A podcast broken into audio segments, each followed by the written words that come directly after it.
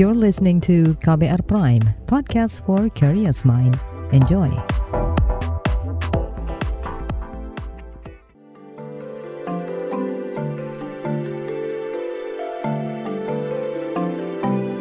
Saga, cerita tentang nama, peristiwa, dan fakta.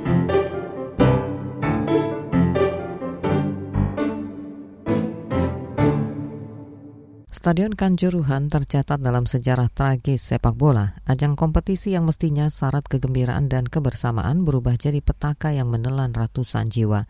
Kemudian bergaunglah kembali pernyataan tak ada sepak bola seharga nyawa sebagai ratapan sesal atas jatuhnya korban.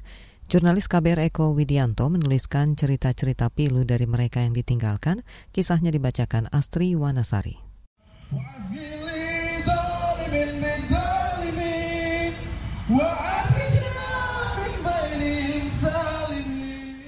Sepekan terakhir, ucapan duka dan doa mengalir deras dari penjuru tanah air untuk ratusan korban jiwa tragedi Kanjuruhan.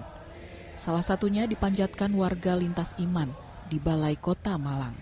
Tuhan Yesus dan Bapa yang ada di surga, kami mohon berikanlah kekuatan dan ketabahan kepada keluarga-keluarga korban yang telah Di antara korban meninggal itu ada Rudi Haryanto dan anak lelakinya yang berusia tiga tahun, Firdi Prayoga. Mereka adalah suami dan putra sematawayang Elmiati, warga Sumpil, Kota Malang. Masih segar diingatan Elmiati, detik-detik terakhir ia bersua suami dan putranya untuk terakhir kali. Kala itu mereka bertiga menonton laga Arema FC melawan Persebaya di Tribun 13. Sesaat setelah pertandingan usai, situasi berubah mencekam. Kericuan waktu supporter masuk ke lapangan. Terus ada tembakan air mata itu sampai saya ngajak pulang. Di gerbang Tribun 13 itu kan posisinya ditutup cuma kebuka cukup dua orang. Tapi yang dari atas itu supporter semua kan pengen menyelamatkan diri masing-masing. Jadi dorong-dorongan. Yang di belakang dorong-dorongan yang di depan ditahan. Maksudnya itu suruh keluar yang tertib satu-satu kayak gitu loh pak tapi kan sedangkan posisinya kayak gitu habis ditembak gas air mata kok ditahan yang di depan pintunya nggak dibuka gitu nggak dibuka semua Elmiati ikut terpapar gas air mata. Itu karena gas air mata itu tadi sama yang kedorong-kedorong supporter lainnya itu tadi.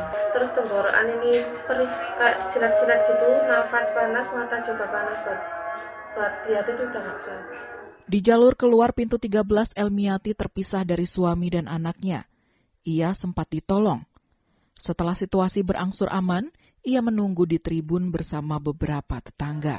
Kabar, ternyata waktu keluar dari gerbang, keluar dari lapangan, kakak saya bilang, Vi minta foto anak kamu mau dikasihkan ke Pak Polisi sama ke grup Arema kalau nggak salah cari tahu posisi anak saya di mana ternyata ketemunya di rumah sakit Kanjuruhan sudah meninggal di kamar mayat Hari itu mestinya jadi hari menyenangkan bagi keluarga kecil Elmiati. Cuma tiga kali ini ke situ.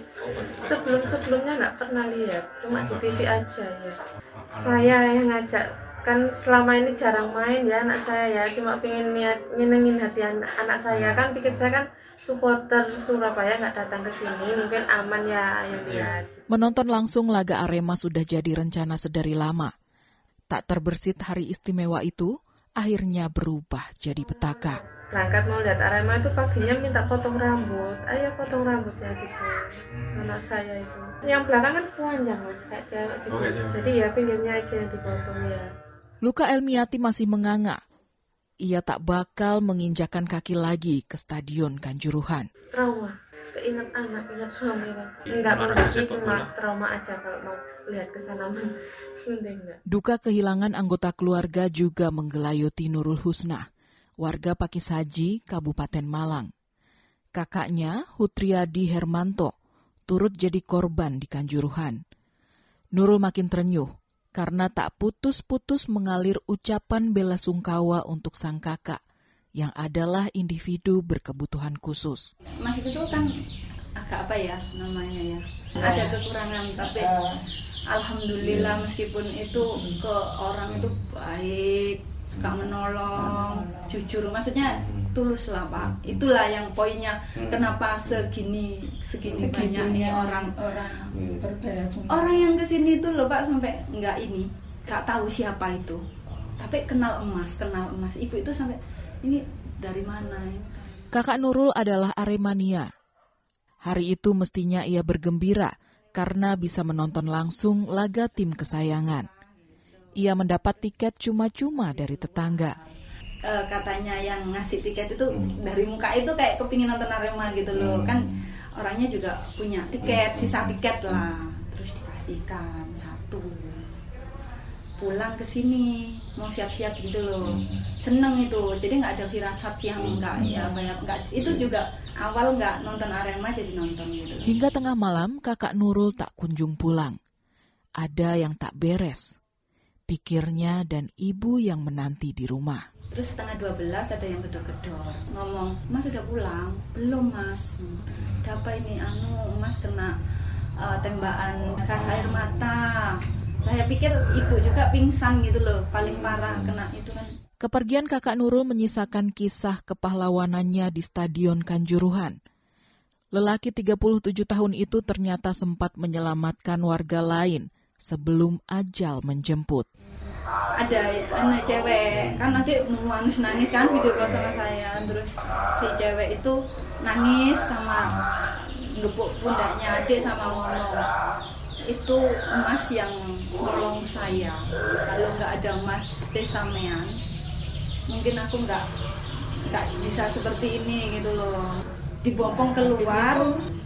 Kita keluarga itu ya Allah mas iso isone apa nolong orang ya gitu tapi ya wis bisa tidur kemarin malam nang kene sik krungun krungun tolong tolong jeritan tolong Suara jeritan korban dan suasana mencekam di Kanjuruhan terus terngiang di ingatan Dadang.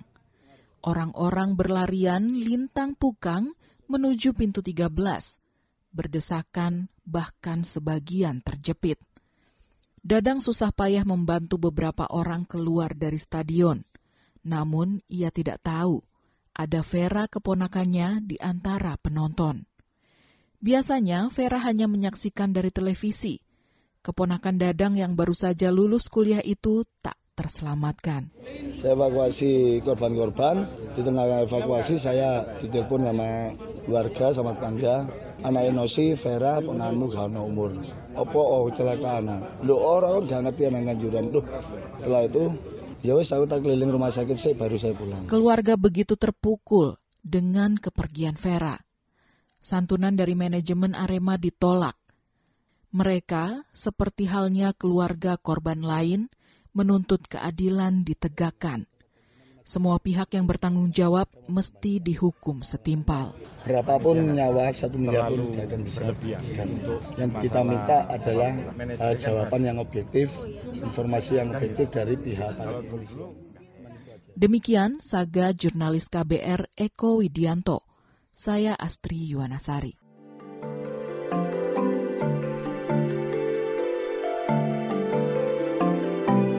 Saga, cerita tentang nama, peristiwa, dan fakta.